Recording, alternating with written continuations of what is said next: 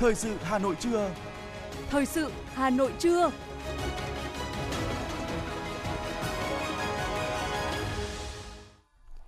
Kính chào quý vị và các bạn. Bây giờ là chương trình thời sự của Đài Phát thanh và Truyền hình Hà Nội, phát trực tiếp trên sóng phát thanh.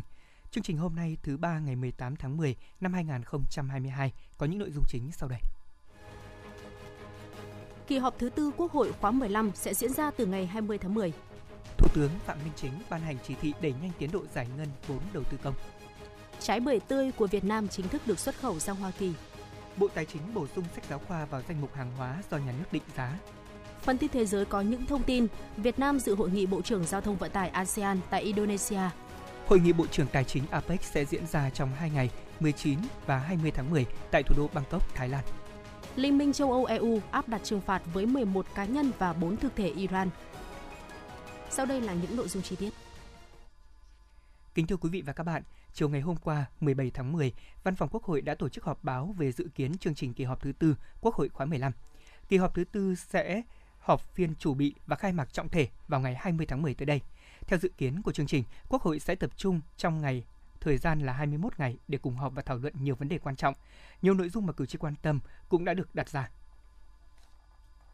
Tại buổi họp báo, một số phóng viên đặt câu hỏi quan tâm về việc tổng kết nghị quyết 30 của Quốc hội, tạo cơ sở pháp lý điều kiện thuận lợi cho chính phủ chủ động, sáng tạo, linh hoạt thực hiện các biện pháp phòng chống dịch khi chưa từng có tiền lệ. Đại diện Ủy ban xã hội cho biết, Thường vụ Quốc hội đã yêu cầu chính phủ bổ sung sâu sắc hơn vào báo cáo thực hiện nghị quyết này và có kiến nghị về việc xem xét xử lý vi phạm trong bối cảnh dịch bệnh cấp bách. Ông Nguyễn Hoàng Mai, Phó chủ nhiệm Ủy ban xã hội kiến nghị Tôi uh, kiến nghị là chúng ta phải xem xét trong cái vấn đề mà xử lý vi phạm thì chúng ta phải xử lý đánh giá được đúng bản chất, đánh giá được đúng cái uh, hoàn cảnh mà các uh, những người mà thực thi nhiệm, nhiệm vụ của mình uh, thực hiện trong uh, giai đoạn đó. Và trong đó quan trọng nhất là chúng ta phải đánh giá được không có cái uh, mục đích cá nhân uh, trong cái vấn đề này thì uh, để chúng ta uh, ứng xử với những người mà làm những cái việc mà uh, không đúng với quy định pháp luật. Chúng tôi không nói vi phạm mà chúng tôi dùng không đúng quy định pháp luật. Trước tình trạng nhiều cây xăng đóng cửa hay bán cầm chừng gây bức xúc trong thời gian qua, Phó chủ nhiệm Ủy ban Kinh tế Nguyễn Minh Sơn nhấn mạnh, đây là vấn đề thuộc điều hành giá bán lẻ xăng dầu của chính phủ, cụ thể là Bộ Công Thương và Bộ Tài chính. Trong đó có nguyên nhân giá xăng dầu thế giới biến động với biên độ lớn trong khi chu kỳ điều hành giá xăng dầu trong nước chưa phù hợp với giá thế giới. Phó chủ nhiệm Ủy ban Kinh tế Nguyễn Minh Sơn cho rằng Quốc hội cũng đã đề nghị chính phủ Thứ nhất là khẩn trương nghiên cứu các nội dung liên quan đến cái thuế à, giá trị gia tăng và thuế tiêu thụ đặc biệt đối với mặt hàng xăng dầu để trình Quốc hội xem xét. Cũng xin báo cáo với các phóng viên thì đến giờ phút này thì à, chính phủ vẫn chưa có tờ trình để báo cáo Quốc hội à, về nội dung này. Thì khi chính phủ có tờ trình thì các cơ quan của Quốc hội cũng sẽ xem xét thẩm tra, tiến hành thẩm tra nếu đủ điều kiện thì sẽ báo cáo Quốc hội trong kỳ họp gần nhất. Dự kiến tại kỳ họp thứ tư Quốc hội khóa 15, nghị trường sẽ tiếp tục mang hơi thở thực tiễn, bàn thảo những vấn đề nóng được cử tri và nhân dân cả nước mong đợi. Theo chương trình dự kiến, Quốc hội sẽ xem xét thông qua 7 dự án luật, 3 dự thảo nghị quyết, xem xét cho ý kiến 7 dự án luật, trong đó có luật đất đai sửa đổi. Dự án luật này cũng là trọng tâm trong công tác lập pháp của nhiệm kỳ Quốc hội khóa 15.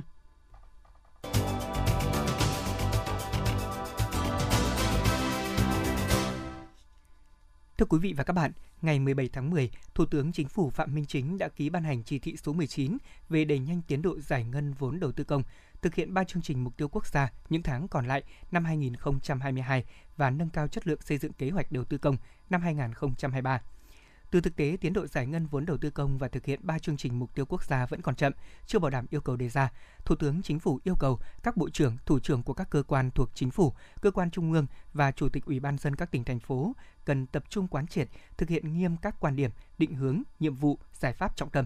đặc biệt phải xác định việc đẩy mạnh giải ngân vốn đầu tư công là một trong những nhiệm vụ chính trị trọng tâm của năm nay và năm 2023 nhằm thúc đẩy tăng trưởng kinh tế, thực hiện cao nhất các mục tiêu phát triển kinh tế xã hội 2 năm 2022-2023. Đẩy mạnh giải ngân vốn đầu tư công phải đi đôi với việc bảo đảm chất lượng công trình và hiệu quả sử dụng vốn đầu tư công. Thủ tướng Chính phủ cũng yêu cầu lãnh đạo của các bộ ngành địa phương kịp thời tổ chức thực hiện nghiêm chỉ thị, chịu trách nhiệm toàn diện trước Thủ tướng Chính phủ về tiến độ và chất lượng thực hiện các nhiệm vụ được giao trong đó cần tăng cường kỷ luật và kỳ cương trong giải ngân vốn đầu tư công, trực tiếp lãnh đạo chỉ đạo kiểm tra, ra soát từng dự án cụ thể, nhất là các dự án khởi công mới, thực hiện cơ chế phân công phối hợp rõ ràng và cụ thể về thẩm quyền, trách nhiệm giữa các cơ quan đơn vị trong việc hoàn thiện thủ tục đầu tư dự án. Bộ Giao thông Vận tải đề nghị Bộ Kế hoạch và Đầu tư bố trí hơn 7.000 tỷ đồng vốn trung hạn giai đoạn 2021-2025 vốn nước ngoài cho cao tốc Hà Nội Hải Phòng. Trong đó, số tiền dùng để hoàn trả vốn gốc khoản vay ngân hàng xuất nhập khẩu Hàn Quốc là hơn 4.699,6 tỷ đồng và hoàn trả vốn gốc khoản vay ngân hàng tái thiết Đức là 2.337 tỷ đồng. Giá trị nêu trên được tính toán theo tỷ giá ngoại tệ tại thời điểm Quốc hội ban hành nghị quyết 63-2022 QH15 và sẽ được chuẩn xác tại thời điểm hạch toán chi phí vốn đầu tư đã thực hiện. Ngoài ra, Bộ Giao thông Vận tải cũng đề nghị Bộ Kế hoạch và Đầu tư hướng dẫn thủ tục đề xuất kế hoạch trung hạn cho dự án trên hệ thống thông tin quốc gia về đầu tư công. Hiện dự án này mới có trong danh mục dự án trong nước trên hệ thống thông tin quốc gia về đầu tư công. Thưa quý vị và các bạn, trước thông tin báo chí phản ánh về tình trạng cá chết ở Hồ Tây trong thời gian gần đây, Phó Chủ tịch Ủy ban dân thành phố Hà Nội Dương Đức Tuấn đã chỉ đạo các cơ quan chức năng kiểm tra xử lý và có phương án để khắc phục. Theo đó, thì Sở Xây dựng chủ trì phối hợp cùng với Sở Tài nguyên và Môi trường, Sở Nông nghiệp và Phát triển Nông thôn, Công ty trách nhiệm hữu hạn một thành viên thoát nước Hà Nội, Ủy ban Nhân dân quận Tây Hồ khẩn trương chỉ đạo các đơn vị có liên quan kiểm tra, xác định nguyên nhân cá chết hàng loạt tại Hồ Tây, đề xuất những giải pháp để khắc phục, tổng hợp báo cáo Ủy ban dân thành phố kết quả thực hiện trước ngày 20 tháng 10. Như Đài Hà Nội cũng đã thông tin, hiện tượng cá chết ở Hồ Tây diễn ra từ đầu tháng 10 và đến nay thì vẫn tiếp diễn, thế nhưng số lượng đã giảm dần. Nguyên nhân cá chết có thể là do người dân thả phóng sinh nên cá chưa thích nghi được với môi trường sống mới. Bên cạnh đó thì có thể còn do nguyên nhân ảnh hưởng của việc thay đổi thời tiết.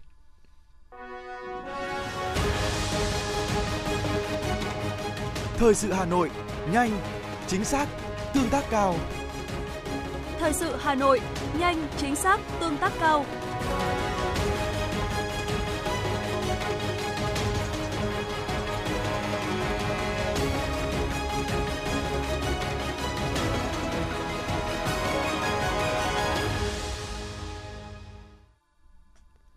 Liên quan đến cơn bão số 6, theo Văn phòng Thường trực Ban Chỉ đạo Quốc gia về phòng chống thiên tai, tính đến 17 giờ ngày hôm qua 17 tháng 10, lực lượng Bộ đội Biên phòng đã phối hợp với chính quyền địa phương thông báo kiểm đếm 59.719 tàu trên 270.561 ngư dân biết diễn biến của bão số 6. Hiện có 12 tàu của Quảng Ngãi trên 107 ngư dân đang hoạt động ở khu vực Hoàng Sa, khu vực có nguy cơ ảnh hưởng của bão số 6 trong 24 tới 48 giờ tới. Các lực lượng chức năng đang tiếp tục kêu gọi, thông báo các tàu thuyền ở khu vực nguy hiểm vào tránh trú tại nơi an toàn. Thủ tướng Chính phủ đã ban hành công điện số 964 ngày 17 tháng 10 về việc tập trung khắc phục hậu quả mưa lũ tại khu vực Trung Bộ. Cùng với đó, Bộ Công an có công điện chỉ đạo các đơn vị, lực lượng sẵn sàng ứng phó bão. Lực lượng Bộ đội Biên phòng dự kiến bắn pháo hiệu vào chiều tối ngày hôm nay, 18 tháng 10. Thưa quý vị thính giả, trận lụt nghiêm trọng nặng nề nhất lịch sử vừa xảy ra tại Đà Nẵng đã một lần nữa cho thấy những biến động bất thường của thời tiết cực đoan đã vượt xa khả năng tính toán và dự báo. Và vì thế mà ngay cả khi bão số 6 có thể suy yếu, thế nhưng mưa sau bão vẫn rất khó lường. Điều lo ngại đó là khả năng chống chịu của hạ tầng và con người nếu lại xảy ra một trận mưa lớn như thế nữa. Và chúng tôi đã có cuộc phỏng vấn với ông Nguyễn Hoàng Hiệp, Phó trưởng Ban chỉ đạo quốc gia về phòng chống thiên tai, xoay quanh nội dung này. Vâng thưa ông, sau à, những đợt mưa liên tiếp gây ra ngập lụt ở miền Trung thì ông nhận định à, điều này nó đang phản ánh một cái thực trạng gì thưa ông? Ừ, vừa rồi thì à, chúng ta đã chứng kiến cơn bão số 5 và sau cơn bão số 5 là một trận lụt kinh hoàng tại Đà Nẵng với cái tần suất là 2 phần nghìn tức là 500 năm xuất hiện một lần. Thì có thể nói đây là vượt ra vượt qua cả cái dự báo và chính vì vượt xa cái khả năng dự báo và trận lũ lịch sử ấy, nên là cũng vượt qua cái sức chịu đựng của người dân cũng như là cái sự chuẩn bị của người dân. Điều mà chúng tôi lo lắng nhất là những năm gần đây cái từ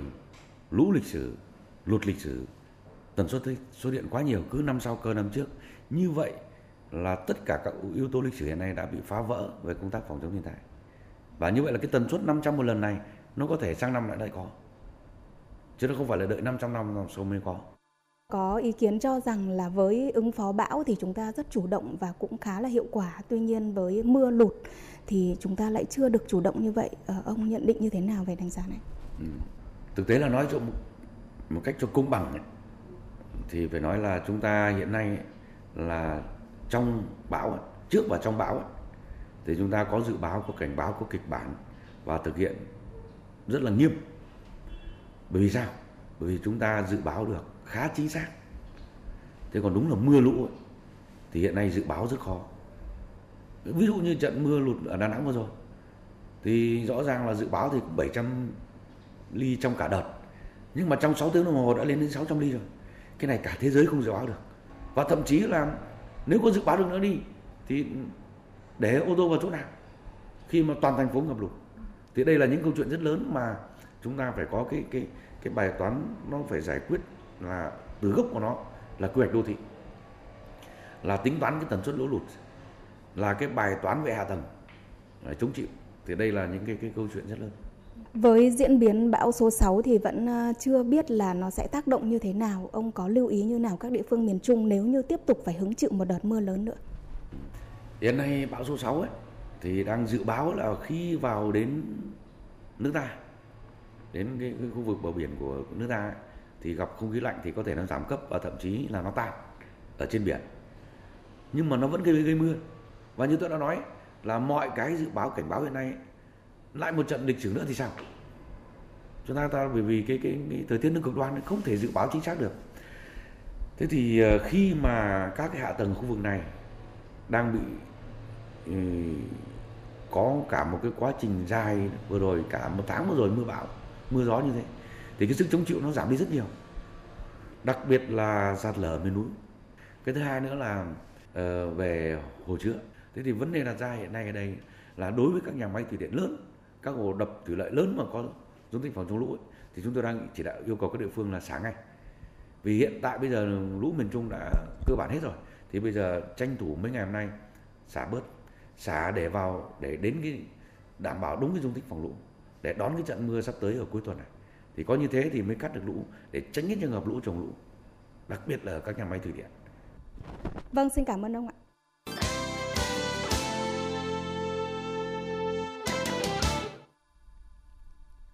Chuyển sang những thông tin quan trọng khác. Ủy ban nhân dân thành phố Hà Nội vừa ban hành văn bản về việc tổng ra soát, kiểm tra, nâng cao hiệu quả công tác quản lý nhà nước về phòng cháy chữa cháy và cứu nạn cứu hộ trên địa bàn thành phố. Theo đó, công an thành phố tổ chức tổng ra soát, kiểm tra an toàn về phòng cháy chữa cháy và cứu nạn cứu hộ đối với 100% cơ sở thuộc diện quản lý nhà nước về phòng cháy chữa cháy theo chỉ đạo của Bộ Công an trong đó tập trung kiểm tra kỹ các cơ sở kinh doanh có điều kiện về an ninh trật tự, cơ sở có quy mô lớn, tập trung đông người, có tính chất nguy hiểm cháy nổ cao như khách sạn, nhà trọ, cơ sở kinh doanh karaoke, quán bar, vũ trường, chung cư, nhà cao tầng, chợ, trung tâm thương mại, nhà kho, xưởng sản xuất trên địa bàn thành phố.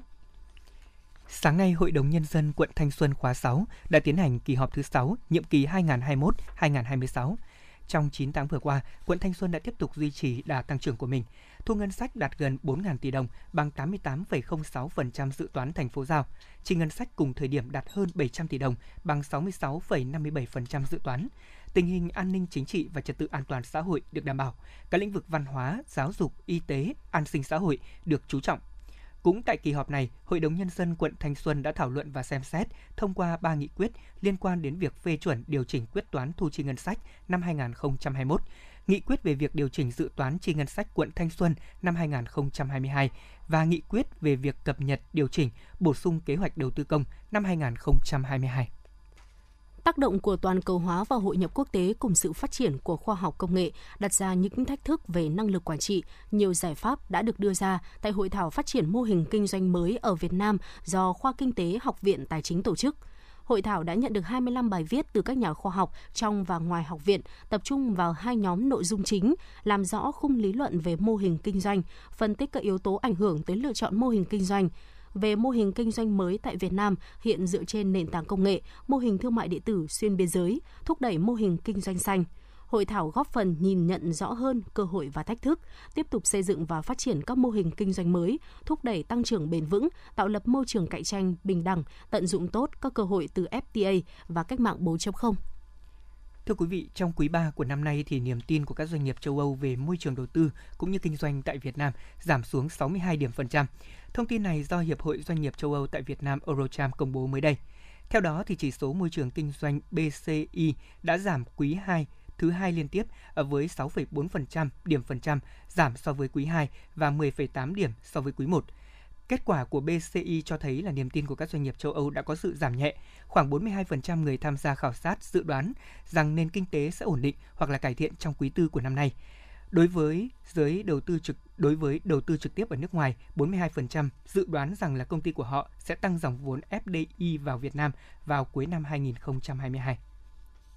Sau hơn 5 năm đàm phán, Bộ Nông nghiệp Hoa Kỳ đã thông báo chính thức cho phép nhập khẩu trái bưởi tươi của Việt Nam. Như vậy, bưởi tươi là trái cây thứ bảy của Việt Nam được phép nhập khẩu vào Hoa Kỳ sau xoài, nhãn, vải, thanh long, chôm chôm và vú sữa. Cục Bảo vệ Thực vật cho biết, mỗi năm Hoa Kỳ tiêu thụ khoảng 12 triệu tấn trái cây, trong đó sản xuất nội địa của nước này hiện chỉ đáp ứng được 70% nhu cầu, 30% còn lại tương đương với khoảng 3,6 triệu tấn phải nhập khẩu. Sau hơn 4 tháng thực hiện Nghị định số 34 về gia hạn nộp các loại thuế cho doanh nghiệp chịu ảnh hưởng bởi dịch COVID-19, đến nay cơ quan thuế trên cả nước đã gia hạn được trên 91.000 tỷ đồng tiền thuế cho các doanh nghiệp. Cụ thể, tổng số tiền thuế giá trị gia tăng được gia hạn là trên 51.000 tỷ đồng. Thuế thu nhập doanh nghiệp phát sinh được gia hạn là 40.000 tỷ đồng. Thuế thu nhập cá nhân cho các hộ cá nhân kinh doanh được gia hạn là 204 tỷ đồng – Việc gia hạn nhiều loại thuế và tiền thuê đất cho doanh nghiệp giúp cho hàng ngàn doanh nghiệp có thêm nguồn vốn để đầu tư vào sản xuất kinh doanh cũng như là thúc đẩy tăng trưởng. Bộ Nông nghiệp và Phát triển Nông thôn bổ sung sản phẩm sữa tươi nguyên liệu, tổ yến, sản phẩm động vật nhập khẩu sử dụng làm thực phẩm vào đối tượng giám sát vệ sinh thú y, an toàn thực phẩm đối với động vật, sản phẩm động vật sử dụng làm thực phẩm. Theo đó, năm đối tượng giám sát gồm động vật đưa vào giết mổ, thịt và sản phẩm thịt tại cơ sở giết mổ và kinh doanh, sữa tươi nguyên liệu, mật ong, tổ yến tại các cơ sở chăn nuôi, thu gom, sơ chế, chế biến, bảo quản, kinh doanh, sản phẩm động vật nhập khẩu sử dụng làm thực phẩm, các loại sản phẩm động vật sử dụng làm thực phẩm khác khi có yêu cầu. Bộ Tài chính đã bổ sung sách giáo khoa vào danh mục hàng hóa do nhà nước định giá tại dự thảo luật giá sửa đổi, đồng thời với việc hoàn thiện hồ sơ dự án luật để dự trình chính phủ. Dự án luật giá sửa đổi sẽ được trình Quốc hội cho ý kiến ngay tại kỳ họp thứ tư. Theo Bộ trưởng Tài chính thì dự án luật giá đang được triển khai theo đúng tiến độ của quy trình xây dựng và ban hành văn bản quy phạm pháp luật, trình Quốc hội cho ý kiến tại kỳ họp thứ tư vào tháng 10 năm 2022 và trình Quốc hội thông qua tại kỳ họp thứ năm vào tháng 5 năm 2023. Theo báo cáo của Bộ Giáo dục và Đào tạo năm 2022, cả nước có hơn 1,2 triệu cán bộ quản lý, giáo viên các cấp mầm non, tiểu học, trung học cơ sở và trung học phổ thông, tăng hơn 245.000 người so với năm 2008. Trong đó, cấp tiểu học hiện có số lượng cán bộ quản lý, giáo viên nhiều nhất với gần 402.000 người, ít nhất là cấp trung học phổ thông với hơn 155.000 người dù quy mô giáo viên trên cả nước tăng, song vẫn còn tình trạng thừa thiếu giáo viên cục bộ. Cả nước hiện còn thiếu hơn 100.000 giáo viên mầm non, phổ thông, thừa hơn 5.000 giáo viên mầm non, phổ thông.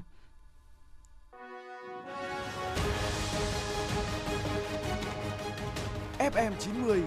cập nhật trên mọi cung đường. FM 90 cập nhật trên mọi cung đường.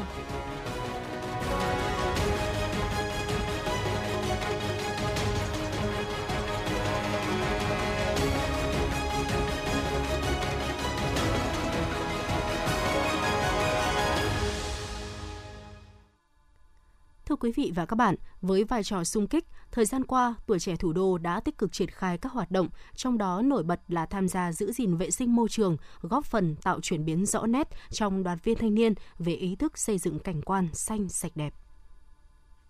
Các cấp bộ đoàn đã đẩy mạnh tuyên truyền sâu rộng trong cán bộ đoàn viên và các tầng lớp nhân dân thủ đô về việc thực hiện trật tự và văn minh đô thị, đảm bảo công tác vệ sinh môi trường. Mỗi đoàn viên thanh niên hành động từ những việc làm nhỏ nhất – đơn giản nhất như là nhặt rác, đổ rác đúng nơi quy định, có ý thức xây dựng văn minh đô thị và văn hóa ứng xử đẹp khi tham gia giao thông để xây dựng thủ đô Hà Nội ngày càng sáng, xanh, sạch, đẹp, văn minh và hiện đại. Mỗi cán bộ đoàn trở thành những tuyên truyền viên, tình nguyện viên tích cực nhất trong tham gia tuyên truyền, giữ gìn vệ sinh môi trường, đảm bảo trật tự an toàn xã hội, giữ gìn mỹ quan đô thị, tiến tới từng bước xây dựng lối sống văn minh trong đoàn viên thanh thiếu nhi và nhân dân thủ đô. Bà Nguyễn Thị Minh Nguyện, Phó Bí thư Đoàn Thanh niên Cộng sản Hồ Chí Minh huyện Thanh Oai cho biết. Ờ, một trong những hoạt động của tuổi trẻ ờ, đó là có trách nhiệm để ờ, giữ gìn bảo vệ môi trường và cảnh quan đô thị ở trên địa bàn của huyện. Chính vì vậy mà trong thời gian qua thì chúng tôi đã thường xuyên duy trì các hoạt động ngày thứ bảy tình nguyện và ngày chủ nhật xanh. Qua đó để huy động lực lượng đoàn viên thanh niên ra quân để bóc xóa biển quảng cáo ra vặt vệ sinh môi trường, làm sạch cảnh quan đường làng ngõ xóm và đặc biệt là trong giai đoạn này thì chúng tôi cũng chỉ đạo các đơn vị là sẽ tổ chức ờ, tập trung thực hiện các cái con đường bích họa, tuyến đường bích họa và trồng cây xanh qua đó thì sẽ góp phần làm đẹp cảnh quan của ờ, môi trường và góp phần xây dựng nông thôn mới. Chúng tôi cũng đã chỉ đạo 100% đoàn các cơ sở sẽ triển khai các đồng loạt các hoạt động như là vệ sinh môi trường, bóc xóa biển quảng cáo sao vặt, rồi vẽ tranh tường bích họa và thực hiện tất cả những cái hoạt động mà liên quan tới các cái công trình, các cái phần việc có thể uh, góp phần vào một trong 19 tiêu chí để xây dựng nông thôn mới ở trên địa bàn. Phát huy tinh thần sung kích hành động vì cuộc sống cộng đồng, các cơ sở đoàn đã thành lập nhiều đội hình thanh niên tình nguyện gia quân bảo vệ môi trường, gia quân làm sạch đường làng ngõ xóm, khơi thông công rãnh, nạo vét ao hồ, dọn vệ sinh tại các khu công cộng. Với vai trò sung kích của tuổi trẻ, Đoàn Thanh niên thành phố đã có nhiều hoạt động thiết thực và có ý nghĩa trong việc tuyên truyền, giáo dục về ý thức bảo vệ môi trường sống xanh và đẩy mạnh các hoạt động sung kích, tình nguyện của đoàn viên thanh thiếu nhi thủ đô trong việc tham gia bảo vệ môi trường. Thông qua các hoạt động, Đoàn Thanh niên thành phố kỳ vọng các bạn đoàn viên thanh niên và các tầng lớp nhân dân cùng nhau thay đổi thói quen trong cuộc sống hàng ngày để giảm gánh nặng ô nhiễm chất thải nhựa tới môi trường tự nhiên và sức khỏe. Đồng thời tổ chức diễn đàn thanh niên với môi trường nhằm tăng cường vai trò của thanh niên trong công tác bảo vệ môi trường thủ đô. Thanh niên với biến đổi khí hậu, xây dựng đội ngũ tuyên truyền viên nòng cốt, vận động các tầng lớp nhân dân tham gia bảo vệ môi trường, sử dụng tiết kiệm mọi nguồn tài nguyên, xây dựng lối sống thân thiện với môi trường và ứng phó với biến đổi khí hậu. Ông Đỗ Đức Bảo, Bí thư Đoàn Thanh niên Cộng sản Hồ Chí Minh, huyện Hoài Đức chia sẻ. Đoàn Thanh niên huyện Hoài Đức cũng đã chủ động xây dựng cái kế hoạch, trong đó thì tập trung vào các hoạt động à, tình nguyện trên địa bàn của huyện Hoài Đức, à, tình nguyện đảm bảo vì an sinh xã hội, rồi vì môi trường. Đối với huyện Hoài Đức thì à, xác định của lãnh đạo huyện là sẽ phấn đấu xây dựng huyện Hoài Đức à, trở thành quận của thủ đô Hà Nội. À, chính vì vậy thì cái hoạt động xây bảo vệ môi trường và xây dựng cảnh quan môi trường sáng xanh sạch đẹp là bộ mặt của đô thị văn minh thì cũng được các cấp, các ngành rất là quan tâm, thì cũng giao trách nhiệm cho tổ chức đoàn để tổ chức nhiều những cái hoạt động để tạo được cái môi trường cảnh quan sáng xanh sạch đẹp phù hợp với À, tiêu chí để xây dựng à, xã thành phường, huyện thành quận. Nhiều mô hình tuổi trẻ thủ đô được thực hiện có hiệu quả như đội hình tự quản đảm bảo trật tự và văn minh đô thị, hàng cây thanh niên, ngày thứ bảy tình nguyện, ngày chủ nhật xanh, con đường bích họa thanh niên. Trong đó, đội hình tự quản bảo đảm trật tự và văn minh đô thị được triển khai rộng rãi ở hầu hết các quận nội thành. Có thể nói, các mô hình do các cấp bộ đoàn trên địa bàn thành phố xây dựng và duy trì đã góp phần tác động tích cực đến nhận thức, cải thiện môi trường sống, đồng thời đem lại hiệu quả thiết thực đối với công tác bảo vệ môi trường tại các địa phương, góp phần xây dựng thủ đô ngày càng xanh sạch đẹp.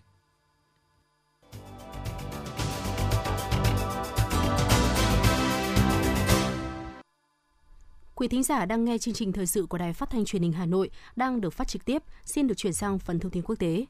Tại Jakarta, Indonesia đã chủ trì hội nghị quan chức cấp cao giao thông vận tải ASEAN lần thứ 54 từ ngày 15 tới ngày 16 tháng 10 và hội nghị Bộ trưởng Giao thông vận tải ASEAN lần thứ 28 từ ngày 16 tới ngày 17 tháng 10. Tại hội nghị, các nước thành viên đã thảo luận các biện pháp nhằm thúc đẩy kết nối giao thông vận tải trên bộ, trên biển và trên không giữa ASEAN và giữa ASEAN với quốc tế đoàn Việt Nam do Thứ trưởng Bộ Giao thông Vận tải Lê Anh Tuấn tham dự. Tại hội nghị, Thứ trưởng Lê Anh Tuấn đã nhấn mạnh vai trò của giao thông vận tải trong việc thúc đẩy phát triển kinh tế hậu đại dịch COVID-19 tại Việt Nam, đồng thời nhấn mạnh sự hỗ trợ của các đối tác của ASEAN như Nhật Bản, Hàn Quốc đã giúp các nước thành viên ASEAN triển khai các dự án hợp tác chung trong lĩnh vực giao thông vận tải. Thưa quý vị và các bạn, sẽ có khoảng 250 đại biểu thuộc 21 nền kinh tế thành viên của Diễn đàn Hợp tác Kinh tế Châu Á-Thái Bình Dương APEC và các tổ chức quốc tế dự kiến sẽ tham dự Hội nghị Bộ trưởng Tài chính APEC trong hai ngày 19 và 20 tháng 10 tại thủ đô Bangkok, Thái Lan. Các bộ trưởng APEC sẽ chia sẻ ý kiến về tình hình kinh tế trong thời kỳ hậu đại dịch COVID-19, các yếu tố tích cực và tiêu cực đối với phục hồi kinh tế và các chính sách thúc đẩy tăng trưởng kinh tế. Với tư cách là chủ nhà của APEC 2022, Thái Lan sẽ thúc đẩy các vấn đề khác nhau có liên quan đến tính bền vững cho các thành viên của APEC, chẳng hạn như là cấp quyền tiếp cận các quỹ phát triển bền vững và áp dụng công nghệ kỹ thuật số để thúc đẩy nền kinh tế kỹ thuật số phát triển. EU thành lập phái bộ huấn luyện binh sĩ Ukraine. Đây là thông báo được cao ủy Liên minh châu Âu về vấn đề đối ngoại Joseph Borrell sau cuộc họp của Ngoại trưởng 27 nước thành viên EU. Mục đích của phái bộ này là đào tạo nâng cao khả năng quân sự của lực lượng vũ trang Ukraine. Máy bay tiêm kích bom Su-34 đã rơi xuống chung cư 9 tầng tại thành phố Jeysi ở tây nam của nước Nga hôm qua khi cất cánh huấn luyện. Thông tin ban đầu từ các nhà chức trách cho biết có ít nhất là 4 người thiệt mạng và 6 người mất tích. Ủy ban điều tra Liên bang Nga đã khởi tố hình sự về vụ rơi máy bay chiến đấu Su-34. Hiện nay các nhà điều tra quân sự đang tìm hiểu bối cảnh cũng như nguyên nhân của vụ việc này. 11 cá nhân và thành viên của bốn thực thể Iran bị áp đặt trừng phạt sẽ bị Liên minh châu Âu cấm cấp thị thực và phong tỏa tài sản. Trong số những cá nhân nằm trong diện trừng phạt có Mohammad Rostami và Hajamat Miraei, hai quan chức hàng đầu của lực lượng cảnh sát bảo đảm đạo đức Hồi giáo phải được tôn trọng, Bộ trưởng Thông tin Iran Issa Jarepur và một số quan chức cảnh sát địa phương. Tổng thư ký Liên Hợp Quốc Antonio Guterres cảnh báo tình hình tại Ethiopia đang trở nên mất kiểm soát trong bối cảnh chính phủ của nước này tuyên bố vẫn muốn tiếp tục triển khai các hoạt động ở khu vực phía bắc của Tigray, mặc dù trước đó Liên minh châu Phi AU đã kêu gọi ngừng bắn. Nước Pháp sẽ đối mặt với các cuộc đình công của người lao động trong ngày và trong ngành vận tải trên khắp cả nước vào ngày hôm nay 18 tháng 10 trong bối cảnh chính phủ nước này và các nghiệp đoàn vẫn bế tắc trong các cuộc đàm phán về lương nhằm nối lại hoạt động tại các kho dầu. Các cuộc đình công trong ngành năng lượng Pháp đã kéo dài gần 3 tuần qua, khiến nguồn cung nhiên liệu nước này thiếu hụt nghiêm trọng.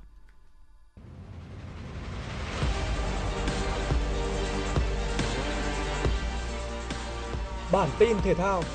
Bản tin thể thao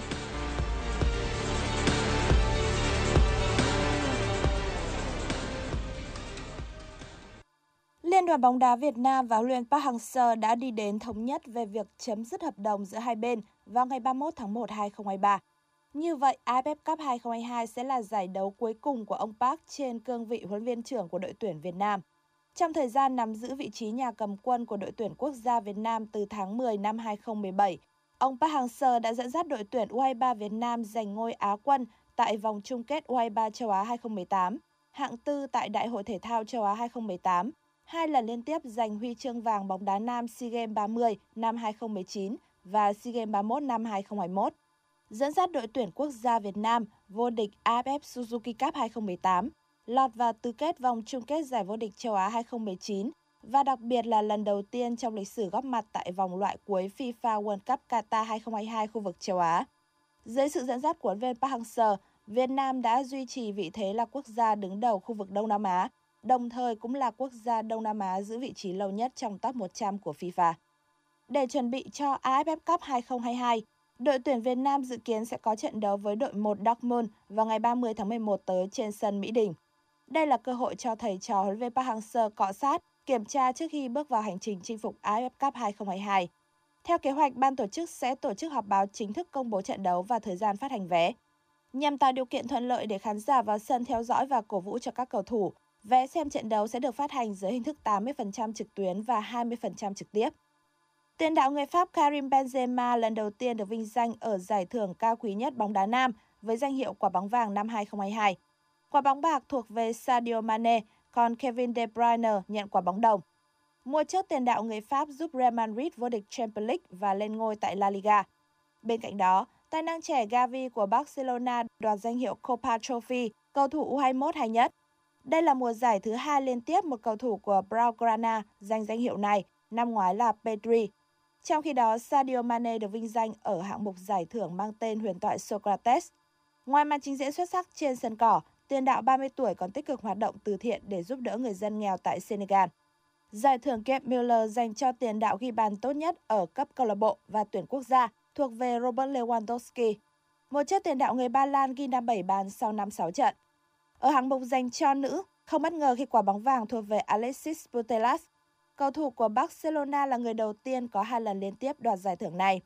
Tiền vệ sinh năm 94 vừa trải qua mùa giải thành công với 28 bàn sau 37 trận. Trong khi đó, dù không vô địch Champions League nhưng Manchester City vẫn được vinh danh là câu lạc bộ của nam Dự báo thời tiết vùng châu thổ sông Hồng và khu vực Hà Nội chiều và tối ngày 18 tháng 10.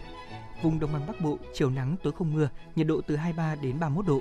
Vùng núi Ba Vì Sơn Tây, chiều nắng, tối không mưa, nhiệt độ từ 23 đến 30 độ. Ngoại thành từ Phúc Thọ tới Hà Đông, chiều nắng, tối không mưa, nhiệt độ từ 22 đến 31 độ.